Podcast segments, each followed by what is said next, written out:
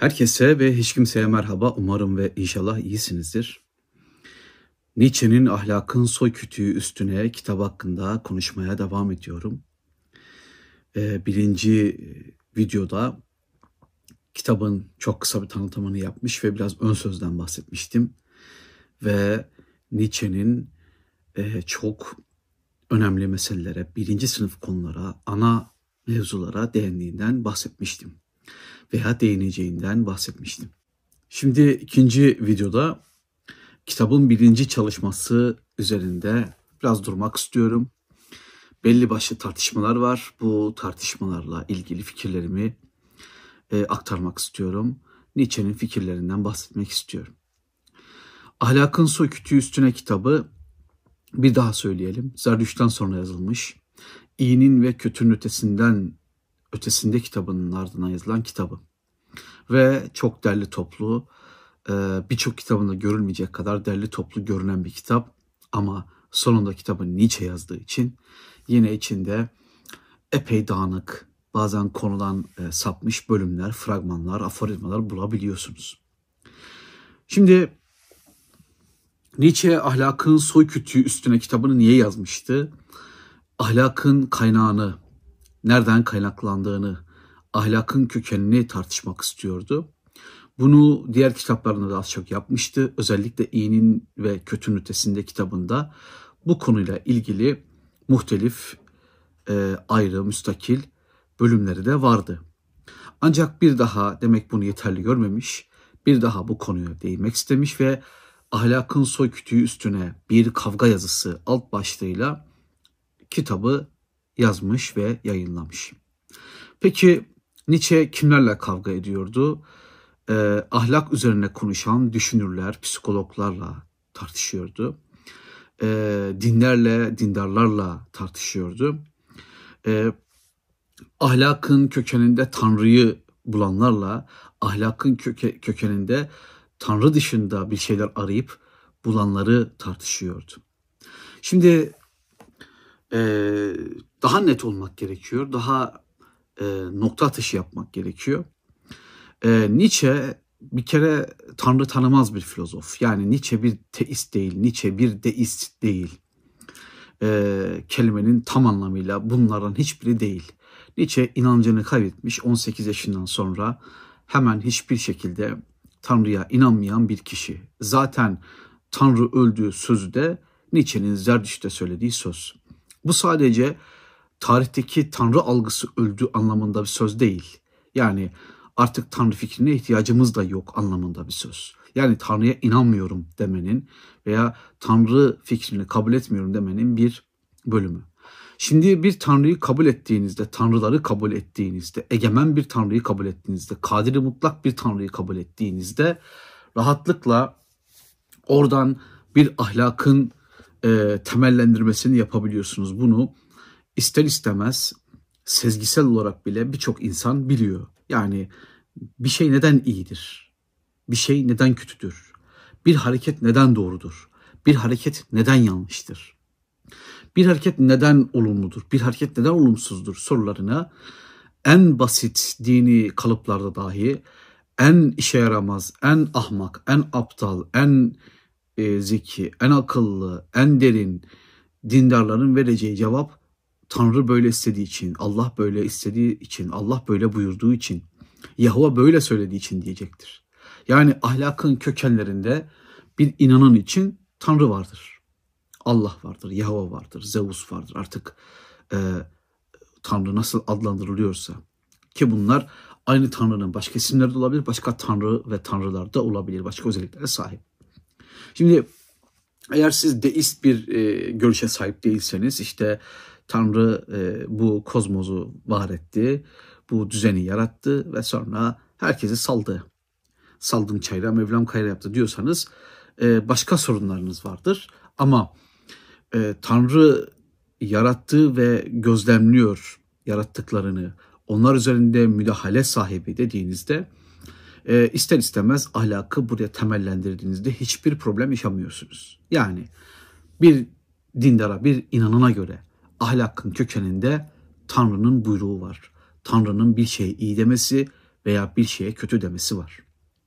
Aslında Nietzsche'nin asıl kavgası yani asıl meselesi bu din ve e, dindarlarla ilgili değil. Onlarla başka meseleler tartışıyor yine kitabın başka yerlerinde. Burada ana hedef olarak acaba bu Tanrı buyruk buyruğundan kaynaklanan e, ahlak anlayışı bu, ahlakın kaynağı nedir sorusuna e, başka verilen cevaplar var mı? Varsa bu cevaplara ne diyeceğiz sorusu var. Ve burada özellikle bir cevabın çok öne çıktığını görüyoruz ki zaten bunu ön sözde de özellikle onlar beni kışkırttı, beni tahrik eden mesele buydu de, diyor. Nedir bu da? Özellikle İngiliz filozoflarının, kendi çağının, çağdaşı olan İngiliz filozoflarının e, ortaya koyduğu işte bizim iyi dediğimiz şeyler, iyi denilen kavramın altında bencil olmayan davranışlar olduğu düşüncesi. Ön söz e, birinci bölümde daha doğrusu birinci videoda bundan çok kısa bahsetmiştim. Aynı yerden devam edeceğim. Şimdi İngiliz psikologlar, İngiliz düşünürler bencil olmayan davranışlarımız iyidir.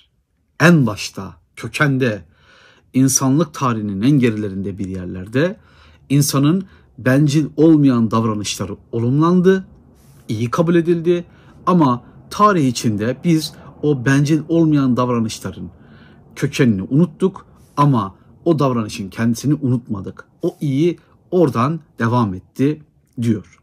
Mesela bencil olmayan davranışa bir örnek vermek gerekirse annenin çocuğuna karşı e, durumu bencil olmayan davranış veya bir vatanseverin vatanı kurtarmak için kendini feda edişi bencil olmayan davranış ve bunların ikisi de iyi.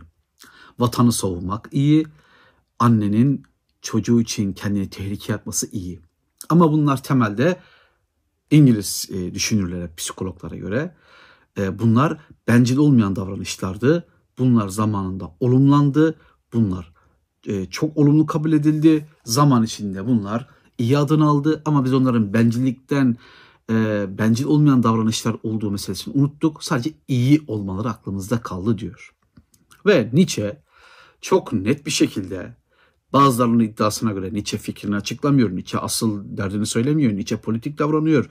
İşte Nietzsche'nin de kafası karışık dediği e, yerde rahatlıkla şunu söyleyeceğiz. Nietzsche diyor ki, ebe kardeşim bencil olmayan davranış mı var? Hayattaki insanın tüm davranışları bir bencillik dozuyla yapılıyor. Yani vatanı savunmak, vatan için kendini feda etmek, vatan için e, bir savaş hakkı, şehit olmak da bir bencillik bu anlamda. Bir annenin çocuğu için ölmesi de bir bencillik. Başka insanlar cehenneme gitmesin, ben yanayım cehenneme demek de bir bencillik. İnsan bir şeye karşı başka bir şeyi seçiyor ve bunu seçerken acılardan kaçmak, hazza ulaşmak veya olumlanmak, onaylanmak için yapıyor.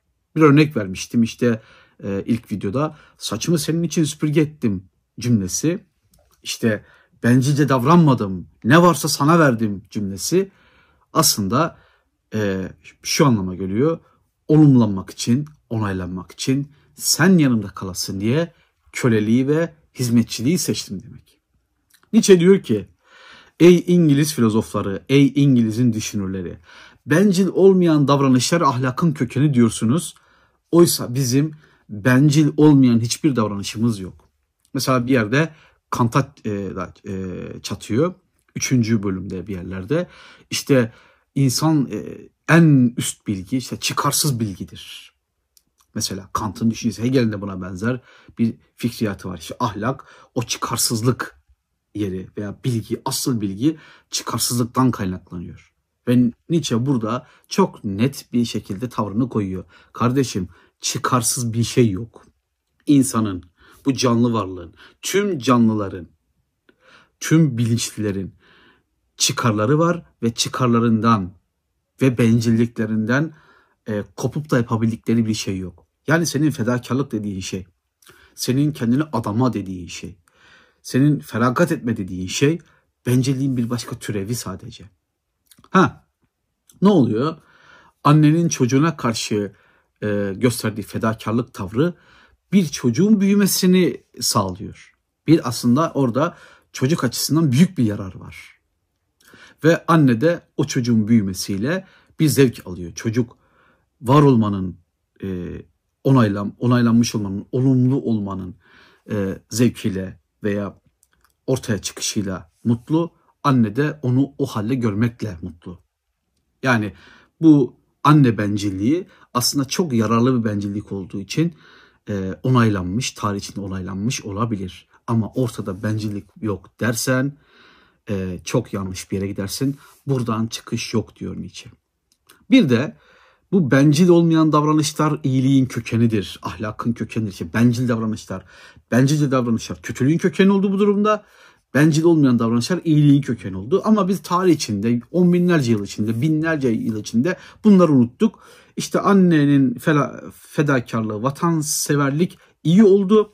İşte fedakar ol, olmamak, vatanı savunmamak kötü oldu. İşte bencil olan davranışlar iyi, bencil olmayan davranışlar, e, bencil olmayan davranışlar iyi, bencil olan davranışlar kötü oldu. Ama biz bunların bencillikle bağlantısını kuramadık. Ardından iyi ve kötü diye e, kavram ortaya çıktı diyor İngiliz psikologlar. Tekrar diyorum Nietzsche bunu kesinlikle kabul etmiyor. Fikrimi söyleyeyim. Nietzsche sonuna kadar haklı. Bencil olmayan, çıkarsız olmayan hiçbir canlı hareketi yok efendim. Sonra yararcılık konusu, pragmatizm konusu gündeme geliyor. Pragmatizmin bu bencil olan davranış, bencil olmayan davranış e, kalıplarından, iyi ve kötüyü tanımlamada kullanılan kalıplarından daha mantıklı olduğunu ama bunun da bir yerden sonra bir çıkmaza girdiğini söylüyor. Daha rasyonel bir şeydir diyor, gerekçedir. İşte insanın e, yararlı eylemlerine iyi, yararsız eylemlerine kötü demesi çok daha rasyonel diyor. Burada e, Nietzsche çok net bir şekilde bunun nedenlerini açıklamamakla birlikte e, benim söyleyebileceğim neden şu. Yani ahlakın kökeninde, iyinin ve kötü olanın kökeninde yararcılığı gördüğümüzde e, mutlak bir yarar ve mutlak bir yara, e, yararsızlık gibi bir şeyle kavramla karşı karşıya kalıyoruz. Yani Nietzsche'nin ana eleştirisi bu iyi ve kötü kavramlarının tamamen e, mutlak kabul edilmesi. Yani bir annenin çocuğuna sahip çıkması her zaman iyidir. Veya bir e, e, insanın vatanını savunmaması her zaman kötüdür. Gibi bir düşünce veya bu adlandırmalar Nietzsche'ye göre doğru adlandırmalar değil. Doğru adlandırma, adlandırmalar olmadığı için ve doğru bir tespit de yapılmadığı için kökende doğru bir tespit de yapılmadığı için Nietzsche burada diyor ki tamam pragmatikler veya yararcılar her ne kadar bu bencil olan olmayan ayrımından çok daha rasyonel olsanız da siz de bir yerden çıkamazsınız. Çünkü mutlak yarar, mutlak yararsızlık olmadığından e, mutlak iyi ve mutlak kötü yok. Yani kökende, ahlakın kökeninde bunu da bulamayız diyor. Şimdi tabii bir yararcı çıkıp e kardeşim iyi ve kötü olan da zamanla değişir dediğinde buna Nietzsche cevap vermemiş.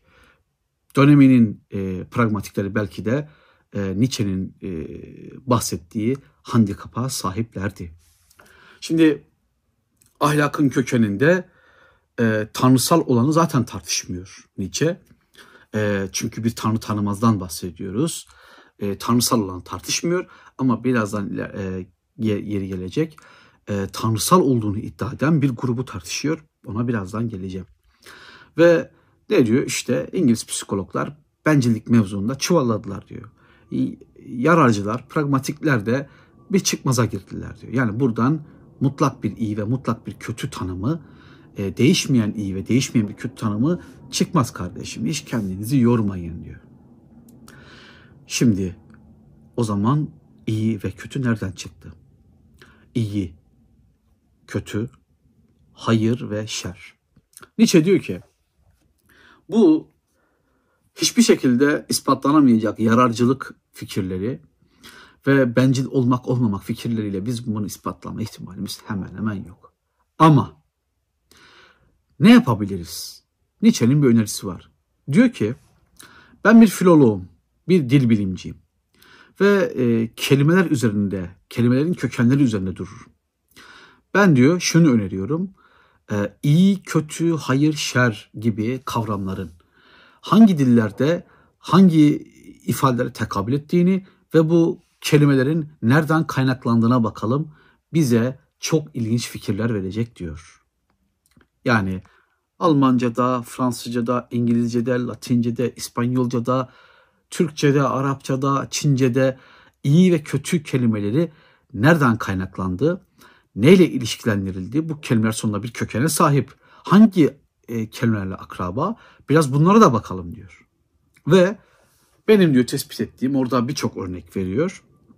Benim diyor tespit ettiğim e, iyi ve kötü kavramlarının kökeninde en eski versiyonlarına ulaştığımızda karşımıza bir şey çıkıyor diyor Nietzsche.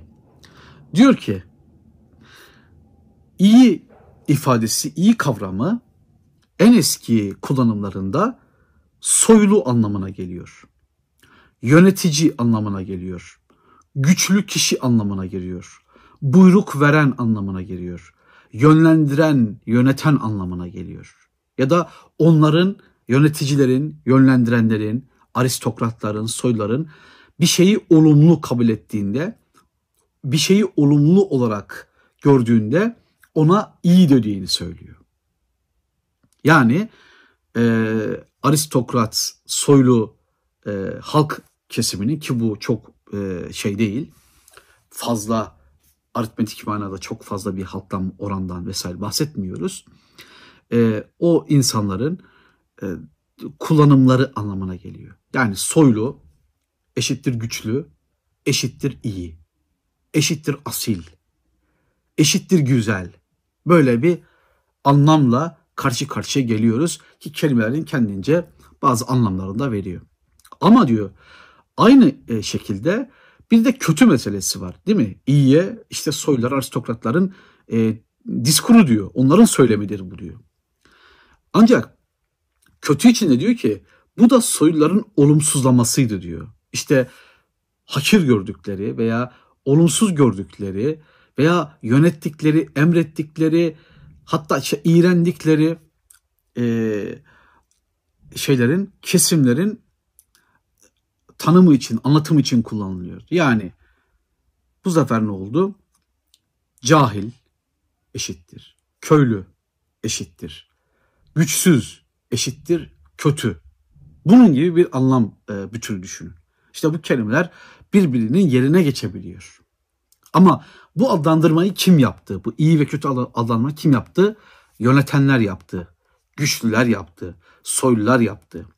Köle sahipleri yaptı. Yani efendiler yaptı. Efendi ahlakı diyoruz ya. Efendiler yaptı bu ayrımı. Efendiler bir şeyi olumlu bulduklarında ona iyi dediler efendiler bir şey olumsuz bulduklarında ona kötü dediler.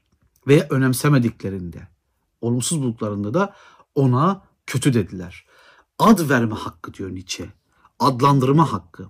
Evet, e, Nietzsche gibi kelimeler konusunda çok usta bir e, İspanyol filozofun e, Jose Ortega y Gasset'in Avcılık Üstüne kitabında bahsettiği şey.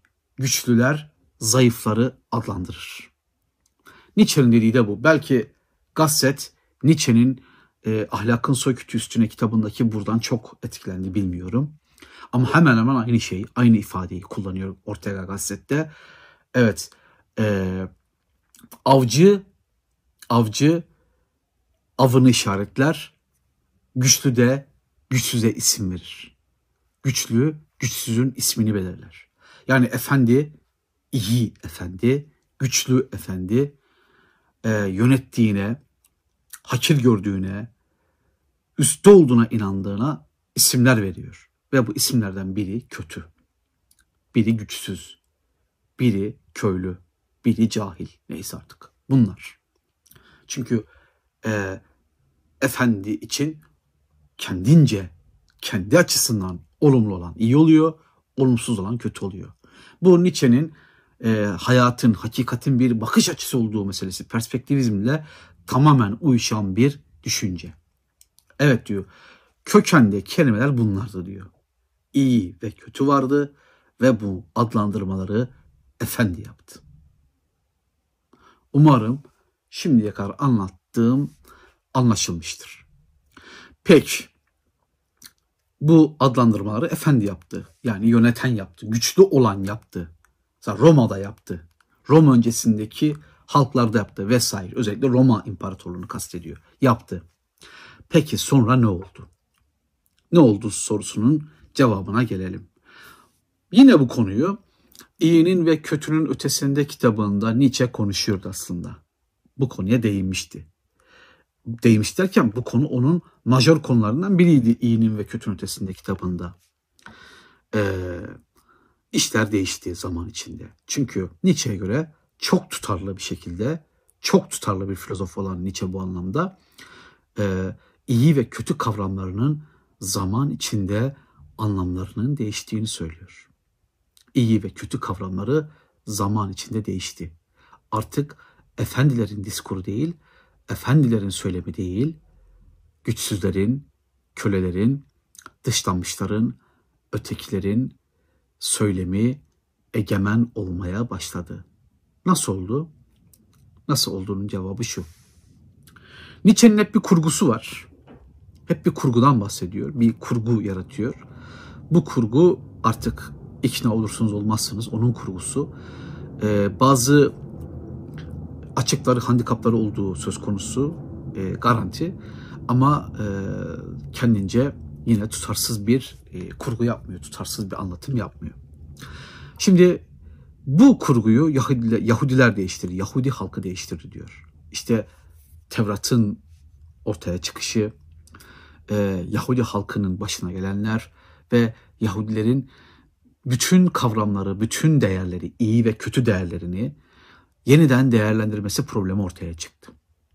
Nasıl oldu? Güçlüler, yönetenler, emir verenler, sağlıklı olanlar yerine onların iyiliğinin yerine Yahudiler güçsüzlerin, dışlanmışların, ötekilerin, rahiplerin, sefillerin, hastaların iyi olduğu söylemini geçirdi. Yani efendinin gözünde sefalet, açlık, yoksulluk bir kötülük meselesiyken işte veya diğer diğergamlık, e, çileci olmak bir kötülük meselesiyken bu ezilmiş Yahudi halkı, bu ezilmiş insanlar işte fakir olmayı, ihtiyaç sahibi olmayı, güçsüz olmayı iyi olarak nitelendirdiler. Ve bu kavramın değişim anlamına geldi. Kavramın değişim anlamına geldi. Artık iyi ve hayırlı olan gariban olmak, sefil olmak, fakir olmak, hatta fakirliği istemek, garibanlığı istemek oldu. Yani kavram değişti. Tarih içinde büyük bir değişim uğradı. Bu kırılmayı da Yahudiler yaptı. Yahudi halkı yaptı. Neden? Çünkü Yahudiler köleleştirilmiş bir halktı. Ve Yahudiler o kadar büyük bir intikam aldı ki kendini köleleştirenlerden onlara yüzlerce değil binlerce yıllık bir gol attı. Bu Nietzsche'nin iddiası. Dediğim gibi handikapları var. Açıklanması gereken bölümler olmakla birlikte kendi içinde hiç tutarsız görünmüyor. Ve bu halk, bu güçsüz halk güçsüzlüğün iyi olduğunu, aslında asıl gücün güçsüzlük olduğunu, asıl efendiliğin güçsüzlük olduğunu ifade ettiler ve bu onların hem yaşayış oldu hem de kutsal kitaplarının da ana mevzularından biri oldu. Yani kutsal kitaplarla birlikte buna yatırım yaptılar. Peki sonra ne oldu? En e, Yahudiler bu düşüncelerinin, bu nefretlerinin, bu güce ulaşamayışlarının, e, kininin, intikamının en büyük golünü Nasralı İsa ile attılar. Bu nefretten, bu Yahudilerin güçsüzlüğünden doğan nefretten Nasralı İsa çıktı. Ve bu sefer artık e, çoğu insan için şeksiz, şüphesiz, tartışmasız, yoksul İsa en iyi kişi oldu. Güçsüz İsa en güçlü kişi oldu. Hatta bırakın en güçlü kişi olmayı Tanrı'nın ta kendisi oldu. öyle bir durum ortaya çıktı ki yani güçsüzlük tanrısallaştı. Çünkü İsa güçsüzdü, fakirdi, yoksuldu. Yanında da hep fakirlerle, yoksullarla birlikteydi. Efendiler güçlü ve sağlıklıydı binlerce yıldır ama Yahudilerin büyük intikam projesi ister istemez ve Nasralı İsa ile onun parlaması, öne çıkmasıyla birlikte artık iyi ve kötü kavramları yer değiştirdi. Artık ihtiyaç sahibi olmak, yoksul olmak, fakir olmak iyi oldu. Ve artık zengin olmak kötü bir şeydi. Güçlü olmak kötü bir şeydi. Kanun yapmak kötü bir şeydi. Kanunu uygulamak, kanunu uygulayacak durumda olmak, kudretli olmak kötü bir şey dönüştü. Ve Yahudiler yüzlerce binlerce yıllık intikamlarını, güçsüzlüklerinin intikamını almış oldular. Ama Hristiyanlıkta iş daha da ileri bir boyuta vardı. Artık iş e, bu iyilik ve kötülük metafizik bir anlamda taşıdı. Şimdi Yahudilerinki daha dünya, dünyasal, daha dünyevi bir intikamdı. Yani evet bilişsel bir meseleyi kullandılar.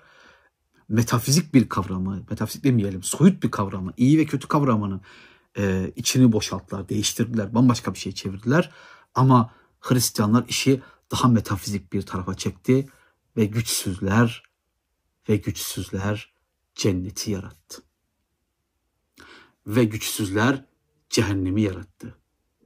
Ve güçsüzler efendileri, sağlıklıları cehenneme atıp kendileri de bütün güçsüzlerle sefiller, fakirler, yoksullar, yönetilenler, işte elde edemeyenlerle birlikte e, cennet hayalini, cennet kurgusunu yarattı.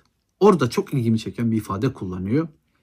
E, Dante'nin ilahi komedyasında cehennem bölümünde cehennemin üzerinde bir yazı yazıyor. Ben de ebedi bir sevgiyle yaratıldım diye. Bu bir e, Hristiyan dindarının şizofrenik bir düşüncesi olarak düşünülebilir. Hani ben de ebedi bir sevgiyle yaratıldım.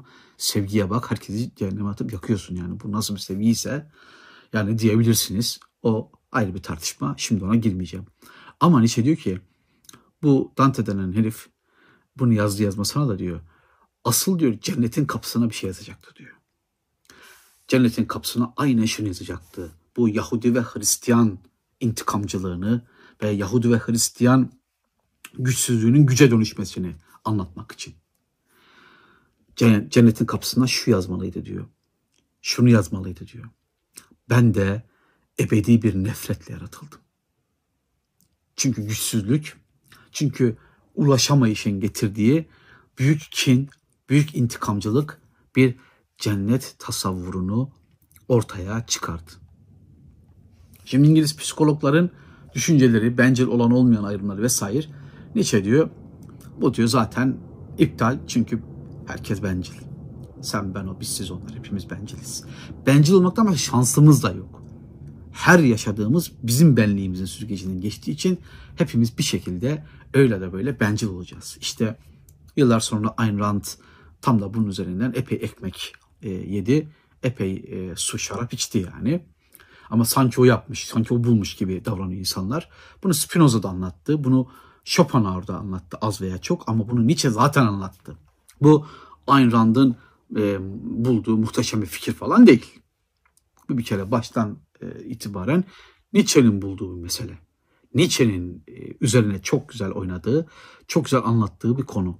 Evet, istesen de istemesen de bencesin kardeşim. İstesen de istemesen de çıkarların doğrultusunda yaşıyorsun. Başka şansın yok, mahkumsun.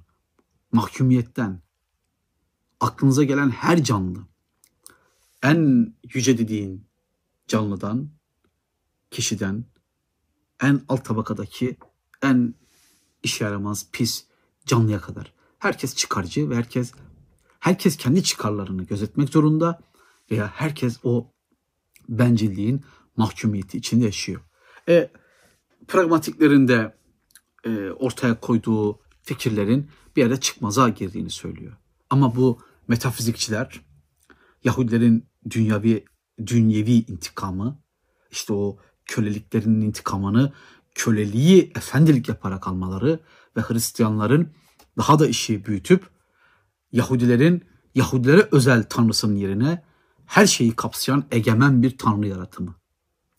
Bu egemen bir tanrı yaratımı e, her şeyi kuşatan, cenneti cehennemi e, var eden tanrı e, büyük bir borçla yarattı.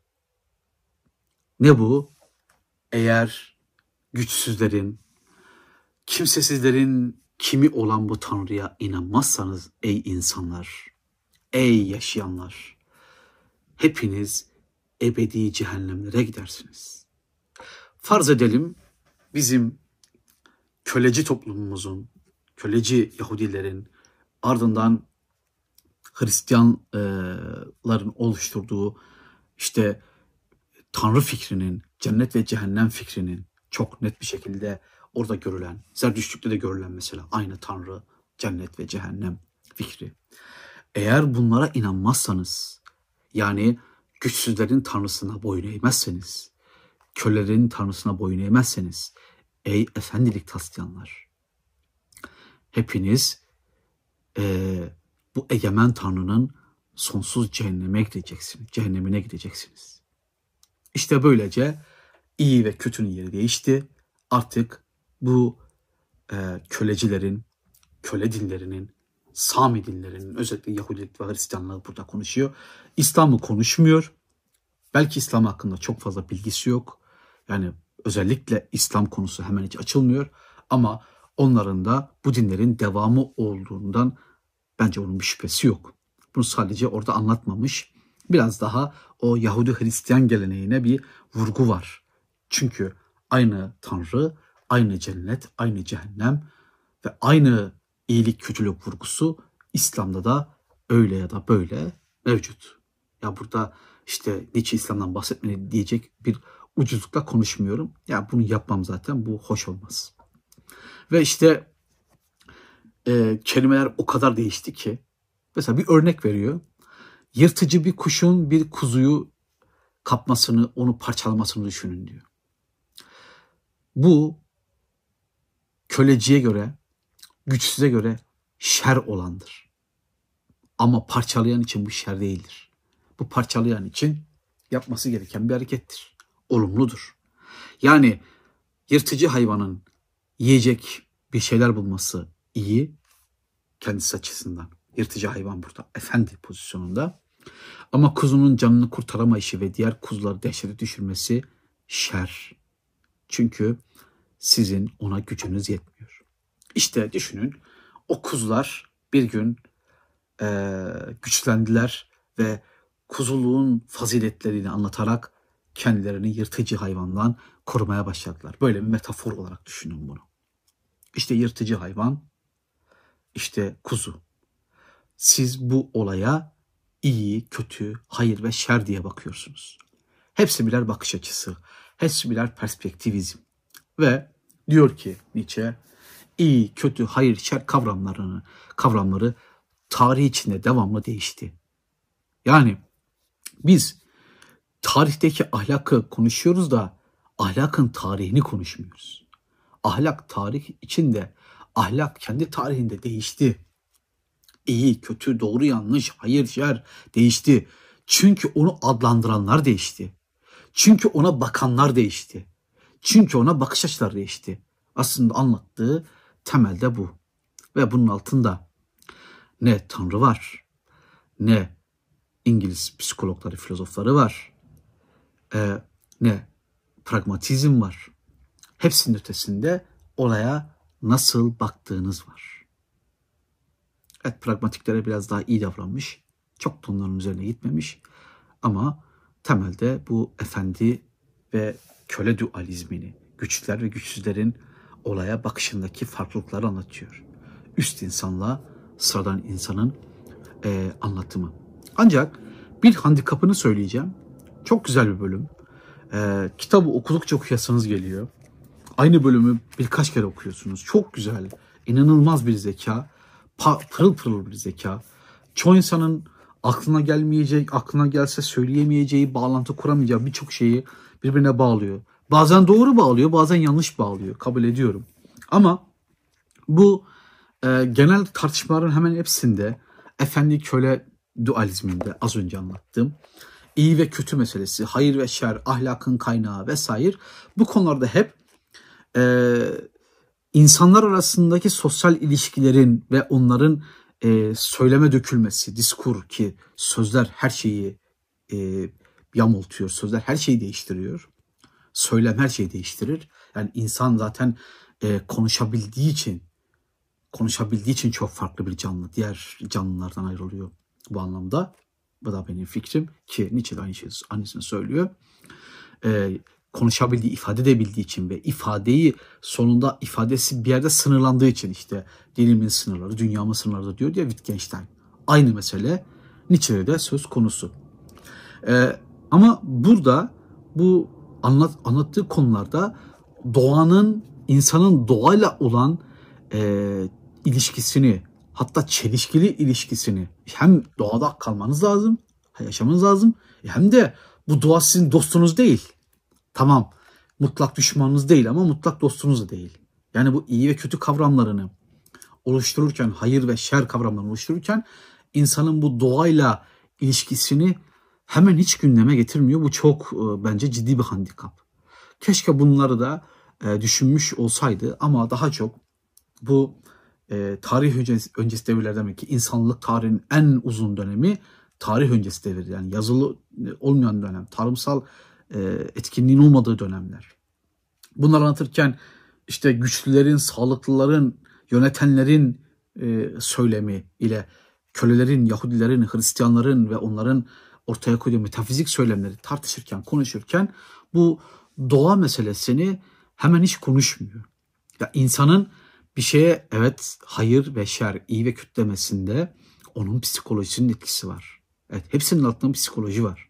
Ama bu sadece yöneten, yönetilen efendi, köle, Yahudilik ve Roma meselesi değil. İşte Roma efendi, e, Yahudi köle.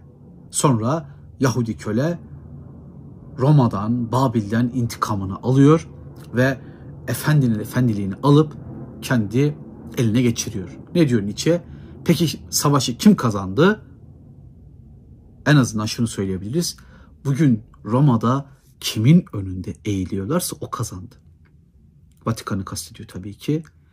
Evet, köleciler, e, metafizikçiler, inanççılar, müminler, cennet ve cehennem e, icat edenler kazandı. Bugün efendiler, veya efendi olabilecekler e, bu metafizikçilerin önünde, bu kölecilerin önünde, bu intikam ve nefretle dolu ve intikam ve nefretlerini İsa ile bir sevgi ve merhamet söylemine çevirenlerle savaşlarını e, kaybettiler. Ama bunu yüzyıllar sonra, bin yıllar sonra görüyoruz bu manzarayı. Tamamen kaybettiler. O tartışma konusu. Ama Nietzsche'ye göre e, savaş, kölecilerin e, mutlak bir galibiyetiyle ne dönüşmüş durumda? Tabii ki Nietzsche bunun değişebileceğine inanıyor.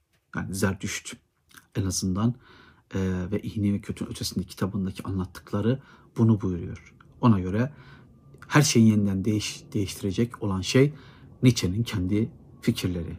Nietzsche bu konuda bir rolü olduğuna da inanıyor. Ee, burada bırakayım. Teşekkür ederim. Desteklerinizi beklerim. Ee, devam edeceğim. İkinci çalışmadan da e, devam edeceğim. Çok ilginç konular var. Hatırladığım olursa, farklı, üzerine durmak gerek düşündüğüm bir konu olursa yine e, konuşurum. E, üçüncü videoda Ahlakın Soykütü Üstüne kitabının üçüncü videosunda görüşmek üzere. Selamlar ve saygılar. Görüşürüz.